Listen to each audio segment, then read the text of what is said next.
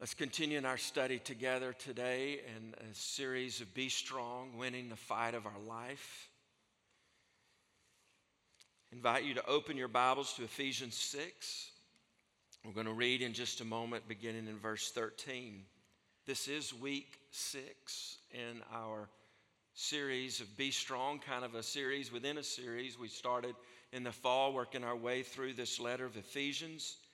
The Apostle Paul wrote to the believers in the Ephesus area. And then we come to chapter six of Ephesians in January, and this is our sixth week to be looking at what it means to win the fight of our life. This series of messages deals a lot with spiritual battle, spiritual warfare.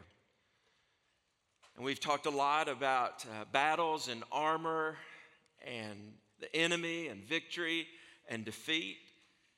It's uh, the metaphor that the Apostle Paul uses for what we face in our spiritual lives. And we know that that is uh, very much true to what we experience day by day by day in our walk with Christ as we live out every day of our life. After spending several weeks talking about this subject, I think last Sunday, I was presented with one of the best questions I've ever been presented with outside of, uh, I, I, guess a person could have said, uh, Pastor, what can I do to be saved this morning? That's, that's a great question. And after preaching and somebody comes to you and asks that question, you think, it's been a great day. You're good to lead somebody to Christ. But maybe the second best question uh, I could ever be asked was asked last Sunday after the 1030 service. I preached two services, getting ready to close out the day. I'm standing here at the front, and a senior adult couple are walking in my direction. I can tell they have something on their mind. I know that they've been visiting here for several weeks, and I greet them, and uh, the wife of that couple looks at me and she said, Well, I said, Yes, yes, ma'am. She said, I got one question. I said, I kind of braced myself and I said, All right, let me hear it. She said, I want to know how do you join up with this army? and I was like, hey, me? I mean, that's just like, that doesn't get any better than that. And two things happened in that. And it's such a great question. Number one, it encouraged me. And number two, it reminded me. I thought about it a lot through the afternoon. And uh, it, it, encouraged me because I thought here's a, here's a family and visiting our church and listening to the messages and responding to the messages, and they're coming and I want to be a part of this. I want to be a part of this army. I want to be a part of what God's doing.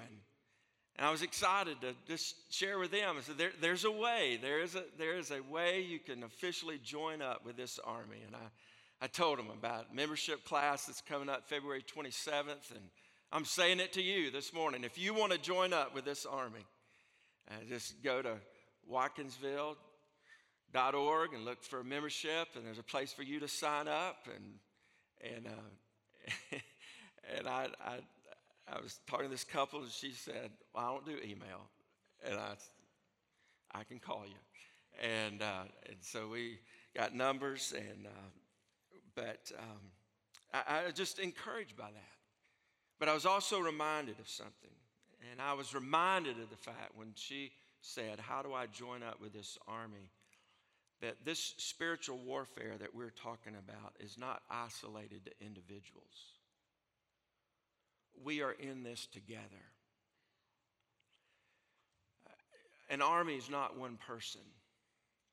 And even though we're talking about clothing ourselves in the armor of God, we need to be reminded that this letter was not written to an individual about putting on his armor. This letter ultimately was written to a group of believers. The Apostle Paul says, You're going to be in a spiritual battle, and you need to put on the armor of God. And it does take you as an individual this morning making a decision and making a choice that I'm going to walk daily with the spiritual armor on, but also corporately, we do that as individuals because we're a part of an army, we're part of a family, we're part of a group of believers, we are the body of Christ, where Jesus is the head. And, and we, we need to see the corporate nature of us as a body being prepared for the battle that comes at us. And it's timely for where we are in this study because the piece of armor that we're adding to our wardrobe uh, carries with it an element of fighting this battle together in a way that few other pieces of the armor does.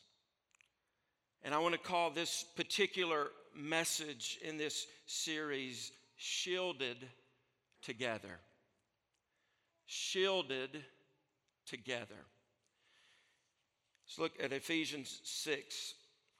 I pick up in verse 13 for context and read down through verse 16. Therefore, take up the whole armor of God, that you may be able to withstand in the evil day, and having done all to stand firm. Stand therefore, having fastened on the belt of truth and having put on the breastplate of righteousness, and as shoes for your feet, having put on the readiness given by the gospel of peace, in all circumstances, take up the shield of faith with which you can extinguish all the flaming darts of the evil one. And we stop there. Our goal is to stand. The goal is to be standing after the battle comes, but it's also a goal to be standing when the battle comes. It's an opportunity here in this nine o'clock service, very practical for us to continue to be prepared for whatever battle the enemy would bring in our way, that we would walk in a manner worthy of the calling, that we would stand firm in our walk with Christ. This metaphor, the soldier's army, we keep adding to the pieces of the armor. The particular context here speaks of our enemy being the devil, his character, his ways to seeking to deceive us, to devour us, to knock us down. And this particular verses remind us that no single piece of spiritual armor is enough. We need the whole armor of God. We're wholehearted followers of Christ that need the whole armor of God to fight the enemy. We need the belt made of truth. We, we, we need the breastplate made of righteousness. We need the shoes made of readiness in the gospel. And today we see that we need a shield made of faith. Last week, when we talked about the boots or shoes of readiness. We said that those shoes of readiness describe us having a ready confidence in who we are in Christ. When the enemy comes against us, we know that who we are in Christ are people that used to be dead in our sin. We know now because of Christ that we're people who are alive in Christ. Our sins have been forgiven. We have been justified. We have the righteousness of Christ credited to our account. That's how we stand ready when the enemy attacks. We overcome him by the blood of the Lamb and the word of our testimony. That's a, ready confidence in who we are in Christ. Now, when we add this morning the shield of faith, we're talking about a ready confidence, not in who we are in Christ. We wear that. But to add the shield of faith means that we have this ready confidence in who God is. Being ready in the gospel of peace means that we know who we are because of what Jesus has done. Having the shield of faith means that we have this ready confidence in who God is, what He has done, and what He says He will do. And so today, when we walk away from this hour, the hope is, is that we would be better equipped for the battle, having taken on this shield of faith, understanding what it is, and adding it to our wardrobe. Now, when we speak about faith, It's like righteousness. There's a couple of different kinds. We talked about righteousness and there being a positional righteousness. It's Christ crediting to our account his righteousness so that we can stand before God justified. There's also this practical righteousness of every day, of us living rightly, of choosing to obey God and obey the commands of Christ. That's practical righteousness of just more and more, day by day by day, bringing in line our practical righteousness with our positional righteousness. With faith, I think God's word teaches us about two kinds of faith there's saving faith, and there's living faith. There's saving faith that ushers us into this relationship with Jesus Christ. And then there's living faith that is the fruit of having that faith. It's the everyday living out of our salvation, saving faith. There's no need for us to talk about winning the battle of our life if saving faith is not settled in your heart. And it's true that we can come for weeks upon weeks or years upon years and be exposed to some kind of Christian environment like this, but yet not have a saving faith. It was true for me growing up in church until my junior year of college. It was true for my dad well into his 40s, having been a leader in the church and a deacon in the church, that he literally had a man in the mirror experience shaving one morning where he realized you've never trusted Jesus alone for your salvation. And today, some of you could be sitting here just like that with a lot of church experience, but having never been saved. The Bible says to us in Ephesians 2 8 and 9, For by grace are you saved through faith. This is not of yourselves, it's not by works. John 3 16, we know it by heart, but do we believe it in our heart? For God so loved the world, for God so loved you that he gave his only Son, his only begotten Son, that whoever would believe in him would not perish but have eternal life, everlasting life. Have you believed? Do you have saving faith?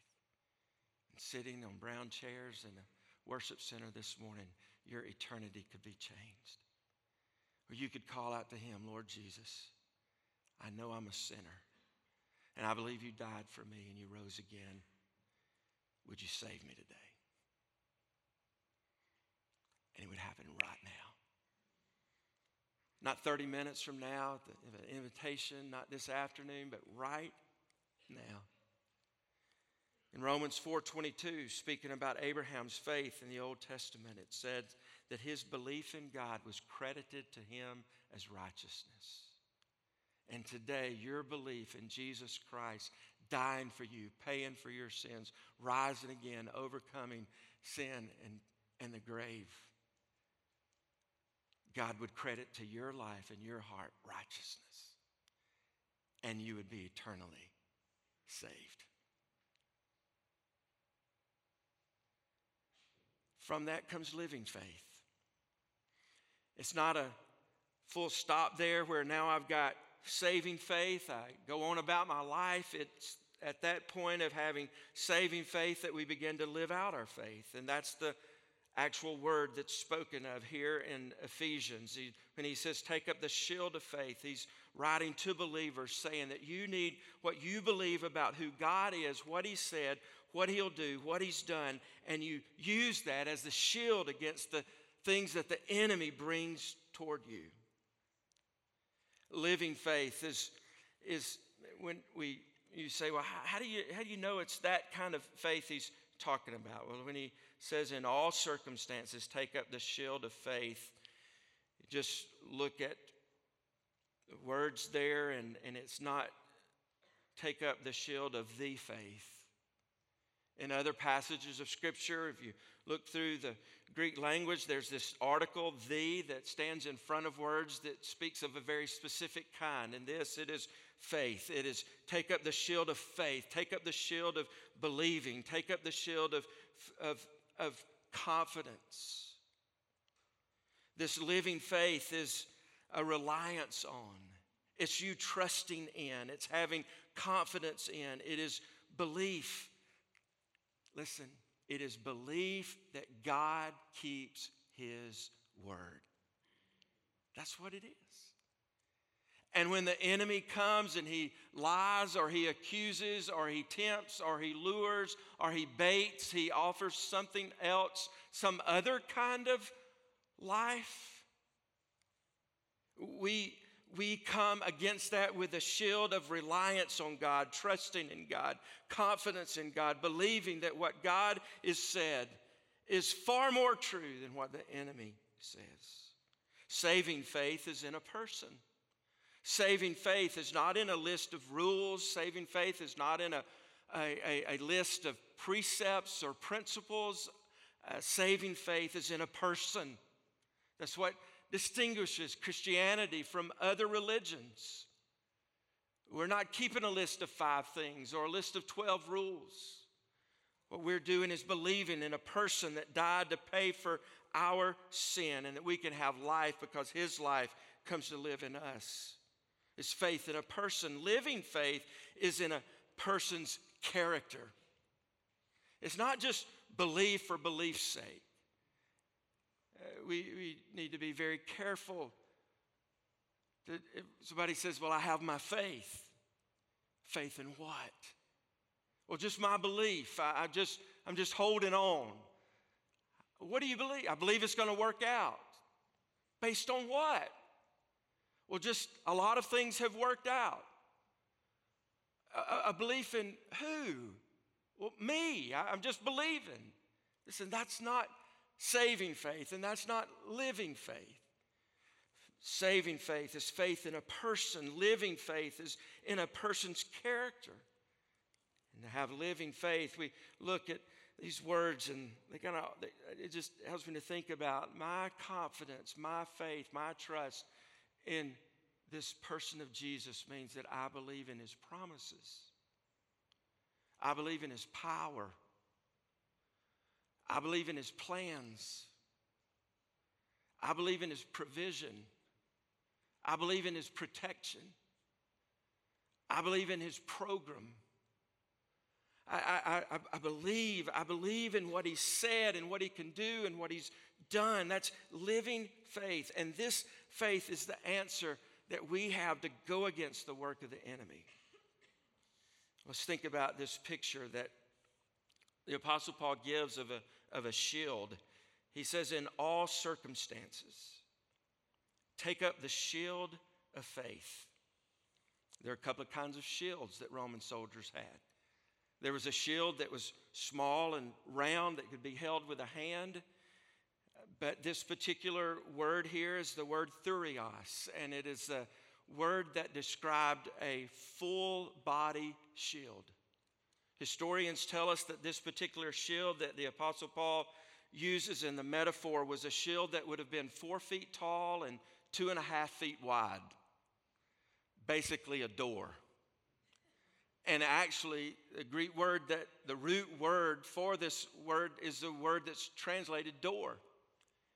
It's four feet wide, uh, four feet tall, two and a half feet wide. The materials of this uh, shield were very specific. They would have been made of layers of wood with linen in between those layers. They, uh, over, uh, overlaying the wood would have been uh, hides of animals, leather. And then the four foot by two and a half foot shield would have been banded with iron. And so you had these layers of wood and layers of linen covered over with leather, banded by iron, and these door sized shields are, are what the Apostle Paul refers to as our shield of faith.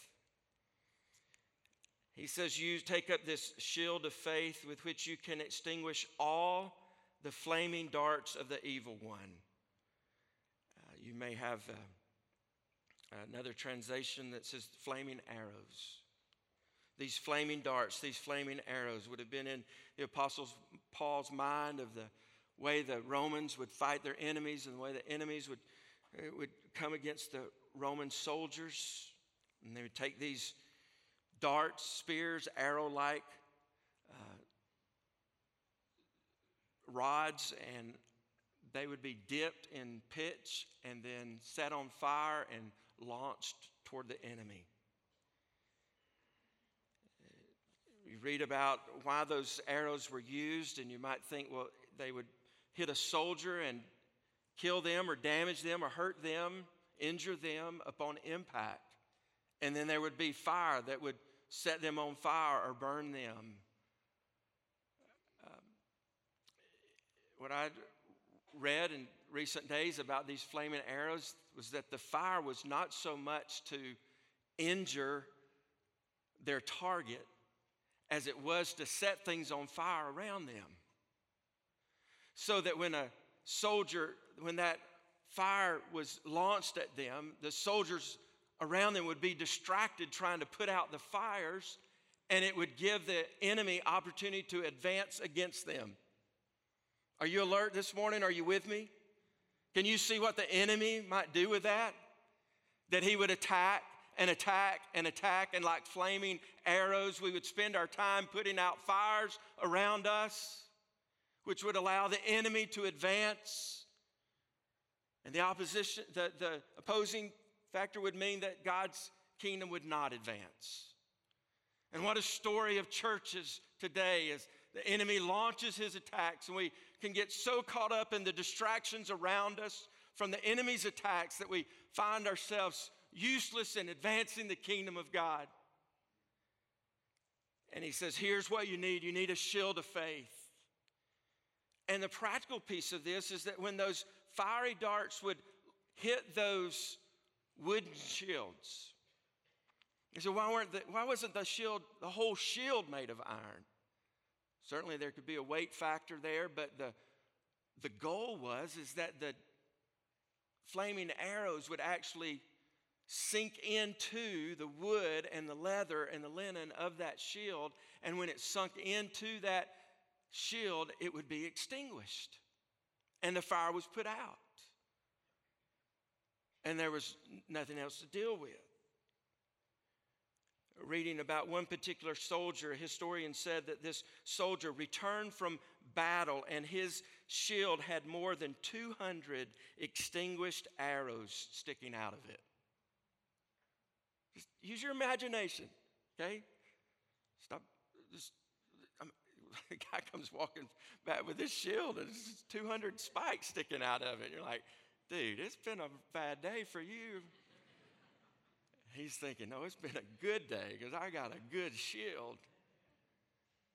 And, and, and, and what a picture for us to be able to maybe in, a, in an essence return home from our day return back on sunday to come back with our shield of faith saying yeah the enemy shot at me the enemy launched his attack at me those flaming arrows came but because of my shield of faith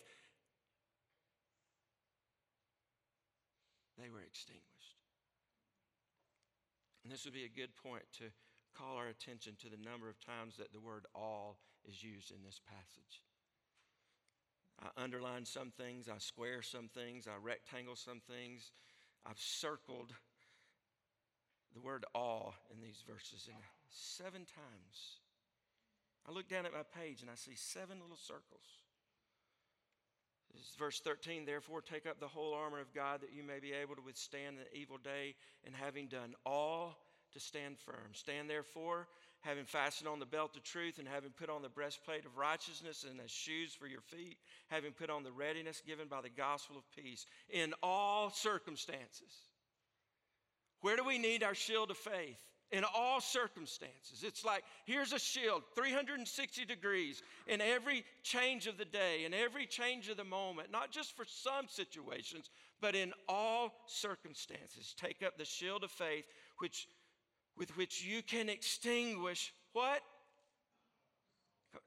Take up the shield of faith with which you can extinguish all. With which you can extinguish what? Isn't it beautiful that it's not which you'll be able to stand up against most of the enemy's attacks? In, in, in all circumstances, all the flaming darts of the evil one can be defeated by our shield of faith.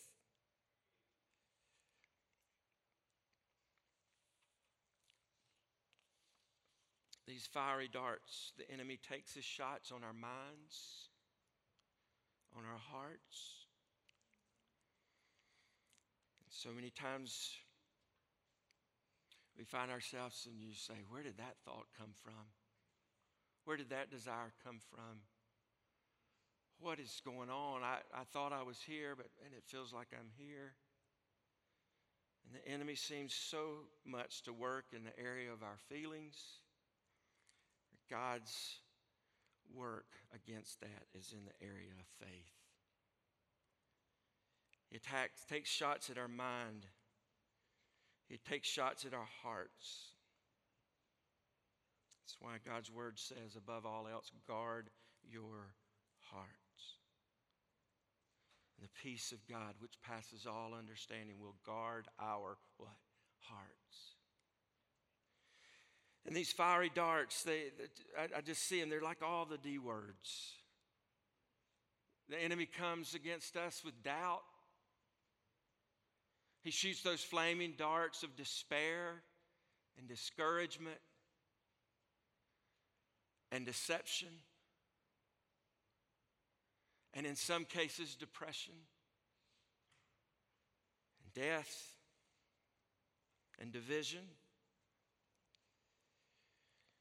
And what God has given to us for doubt and deception and division and discouragement and depression and despair and death and even distraction is that He's given to us His power and His presence and His promises, His provision, His protection, His plans, His program.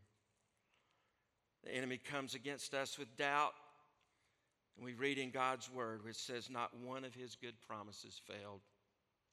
He comes against us with, dece- with deception. And Jesus said, I am the way, the truth, and the life. He comes against us with division.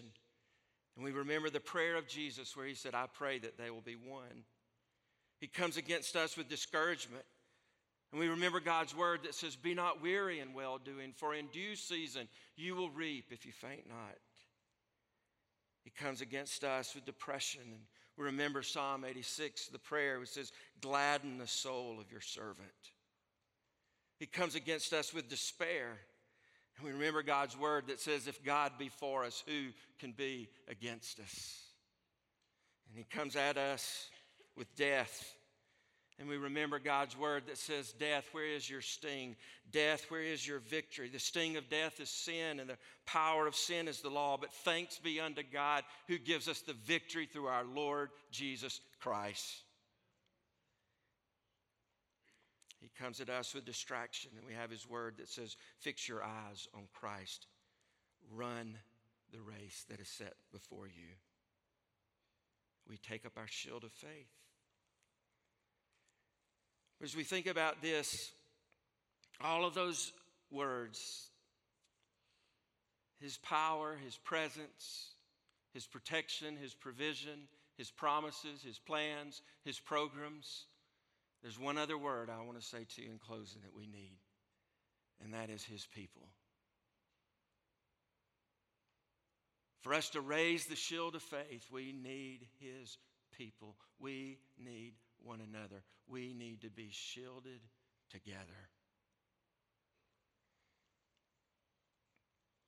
There's one piece that I left off that describes the shield that the Roman soldiers had layers of wood and linen and leather banded by iron.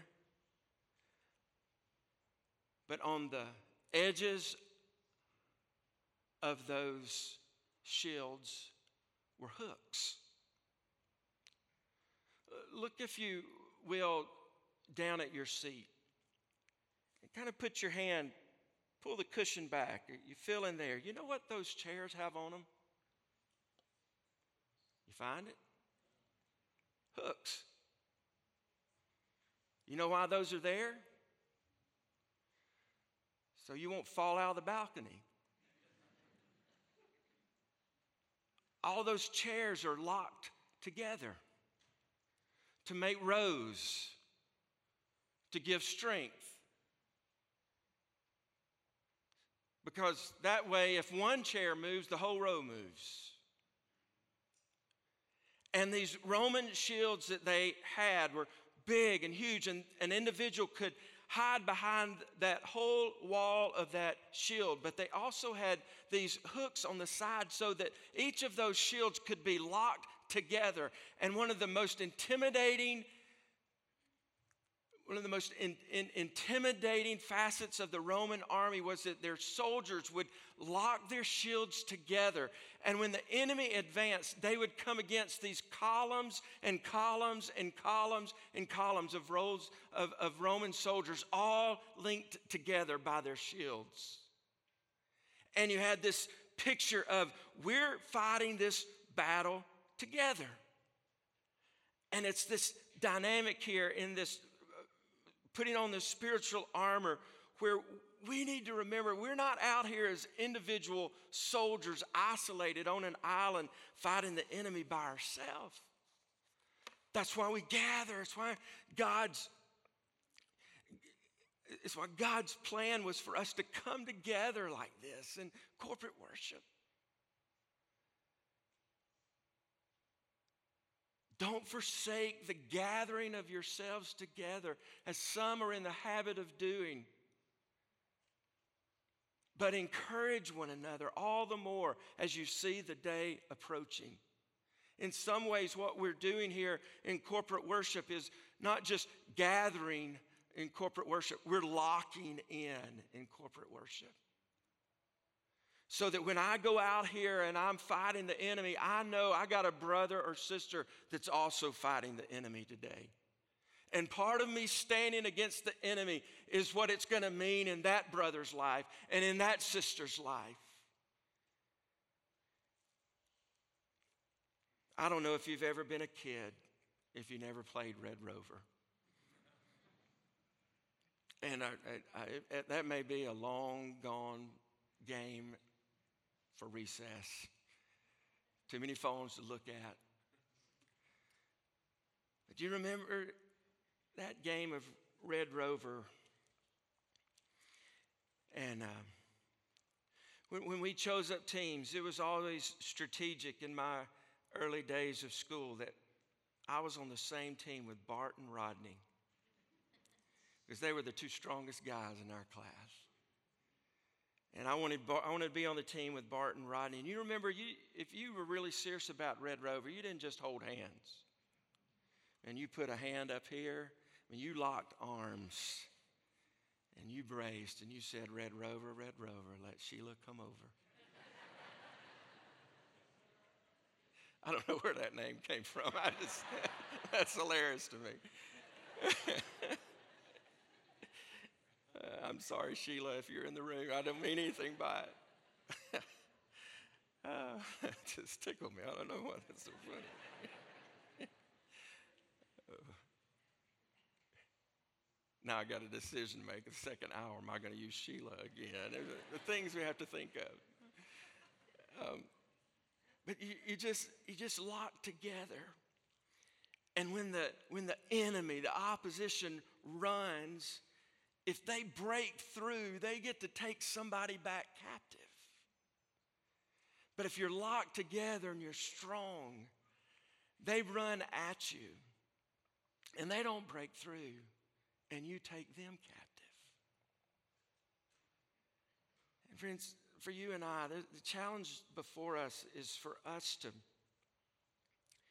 us to stay shielded together in our faith based on what God's word says.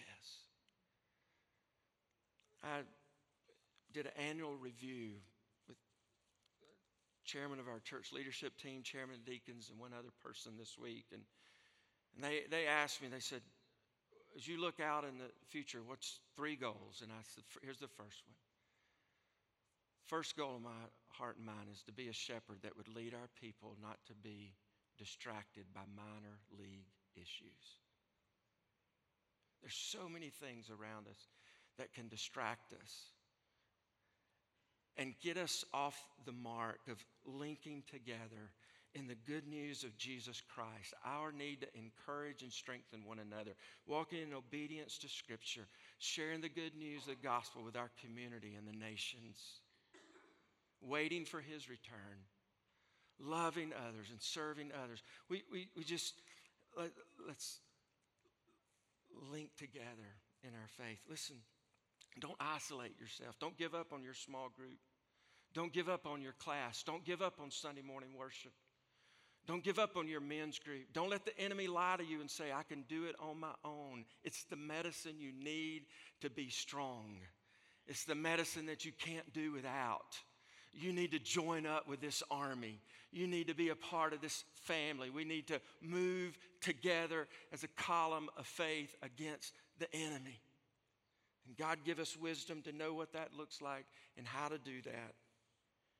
But let's set our mind on that. Lord Jesus, today, I pray that in all circumstances, that all people in this room would be shielded together so that we can, by your power and by your strength, quench all